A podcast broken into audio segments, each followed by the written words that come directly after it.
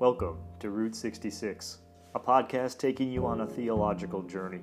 The goal of this podcast is to provide you with five to seven minutes of spiritual nourishment from one of the 66 books of the Bible, or from the robust heritage of Reformed theology.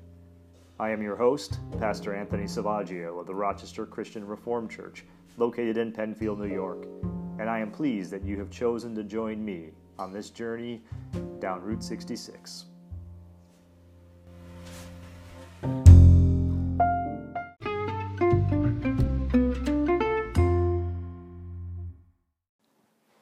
In the last episode, we saw how the third petition, Give us today our daily bread, is really a prayer for God to set us free from the bondage of want. In that petition, we pray to God to meet our needs for sustenance, and really, by implication, to meet all our basic needs.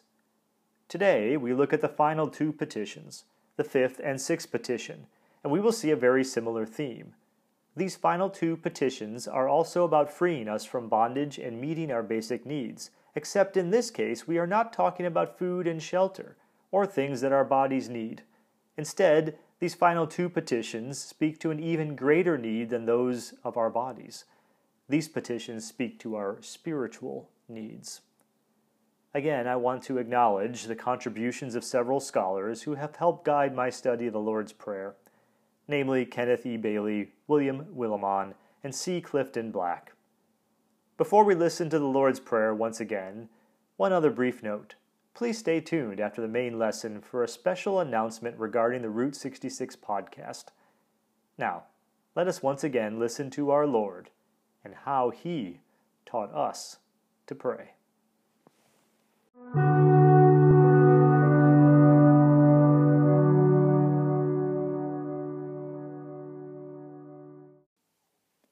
Matthew chapter 6 verses 5 through 15, New International Version. And when you pray, do not be like the hypocrites, for they love to pray standing in the synagogues and on the street corners to be seen by others. Truly I tell you, they have received their reward in full. But when you pray, go into your room, close the door, and pray to your Father who is unseen. Then your Father, who sees what is done in secret, will reward you. And when you pray, do not keep on babbling like pagans, for they think they will be heard because of their many words. Do not be like them, for your Father knows what you need before you ask Him. This, then, is how you should pray Our Father in heaven, hallowed be your name. Your kingdom come, your will be done, on earth as it is in heaven. Give us today our daily bread, and forgive us our debts as we also have forgiven our debtors. And lead us not into temptation, but deliver us from the evil one. For if you forgive other people when they sin against you, your heavenly Father will also forgive you. But if you do not forgive others their sins, your Father will not forgive your sins. This is the word of the Lord. Thanks be to God.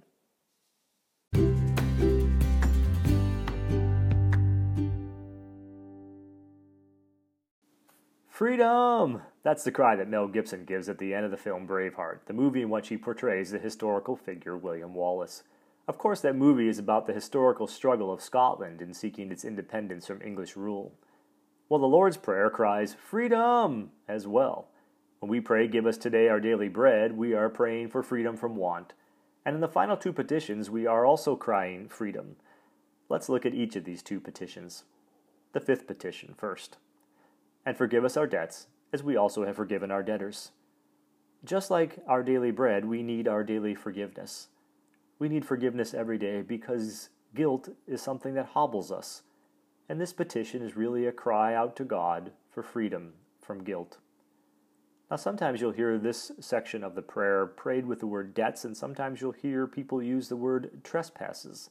Which one is right?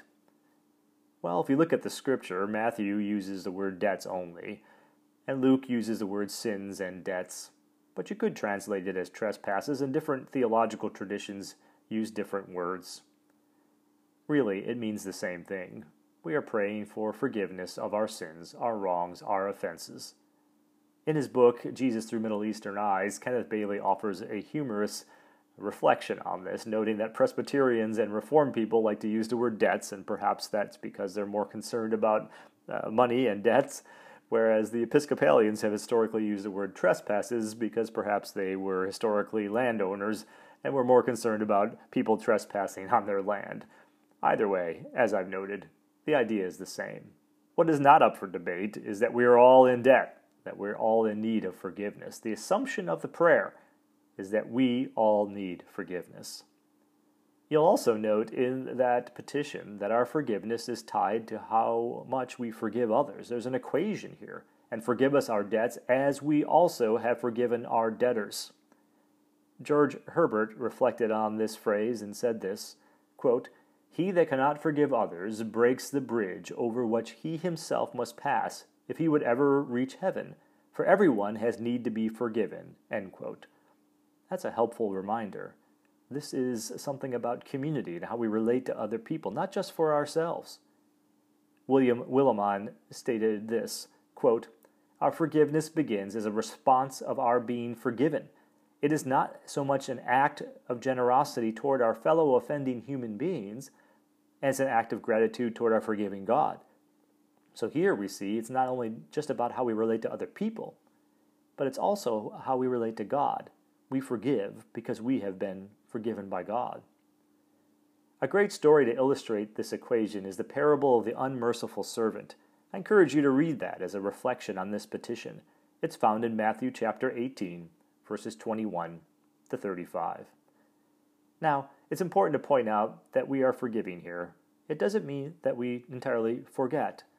Biblical forgiveness does not undermine or dispense the need for justice, for confession, for repentance, and for restitution. But what forgiveness does do for us is rid us of a search for justice, confession, and restitution out of anger or contempt or vindictiveness or revenge.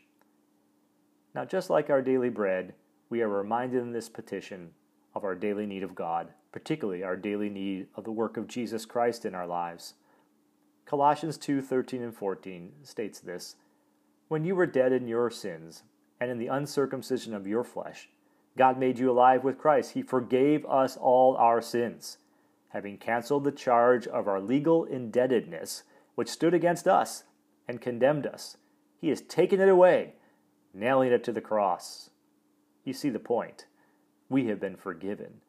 Christ paid our debts, and so we forgive others, and we are mindful each day of the forgiveness and freedom we have in Jesus Christ.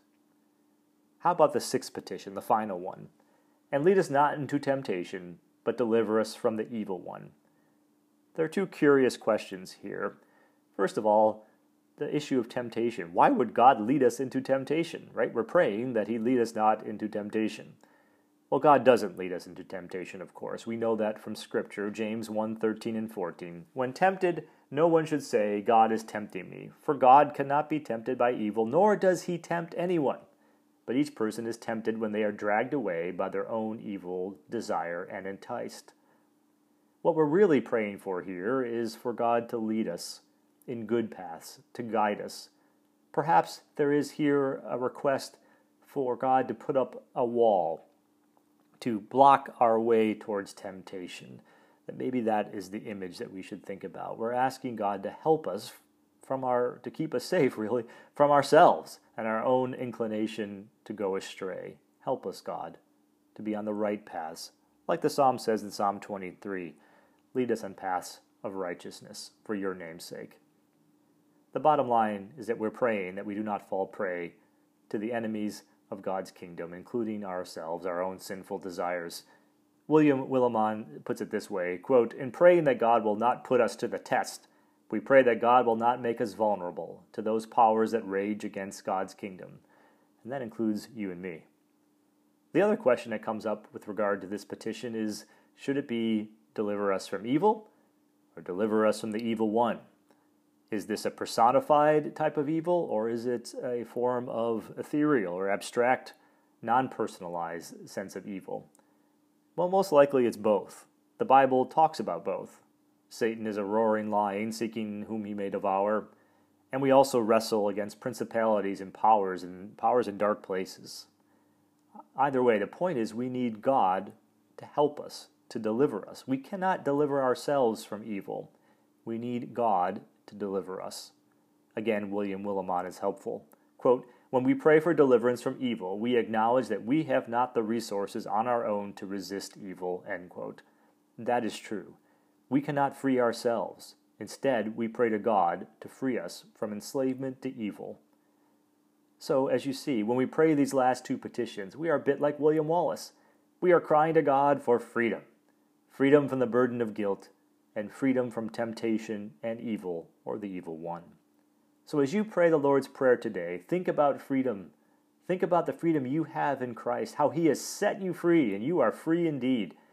We have been set free, free from want, free from guilt, and free from evil. Praise be to God. As you pray this prayer today, consider those wonderful truths. Grace and peace to you. Amen.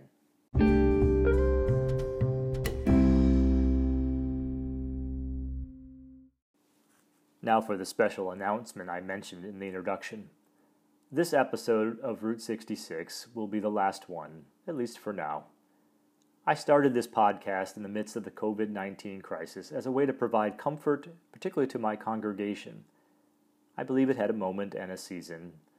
Now I realize the crisis is far from over, but I think this podcast has served its purpose. Given the subject matter, if you really like it, I would suggest going back and to the beginning and listening to it again. It will hold up as the subject matter is timeless and bears repeating. I tried to focus on things that were comforting and reassuring, things that have stood the test of time in the Christian faith. So, if it helps you, listen to it again. I'm also moving in my church to producing video studies for my congregation, which seem to be more popular and useful to my congregation, and I want to spend my time wisely. But I want to say thank you to you.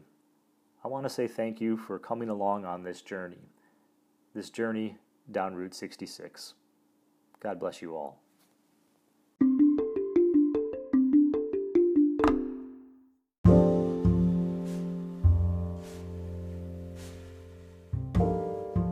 That concludes today's episode. I hope you have found encouragement in God's Word and in the teachings of Reformed theology. Remember the words of the prophet Isaiah, who reminds us The grass withers, the flower fades, but the word of God will stand forever. If you would like more information about Rochester Christian Reformed Church, or if you would like to listen to my online sermon library, please go to rochestercrc.org. Thank you.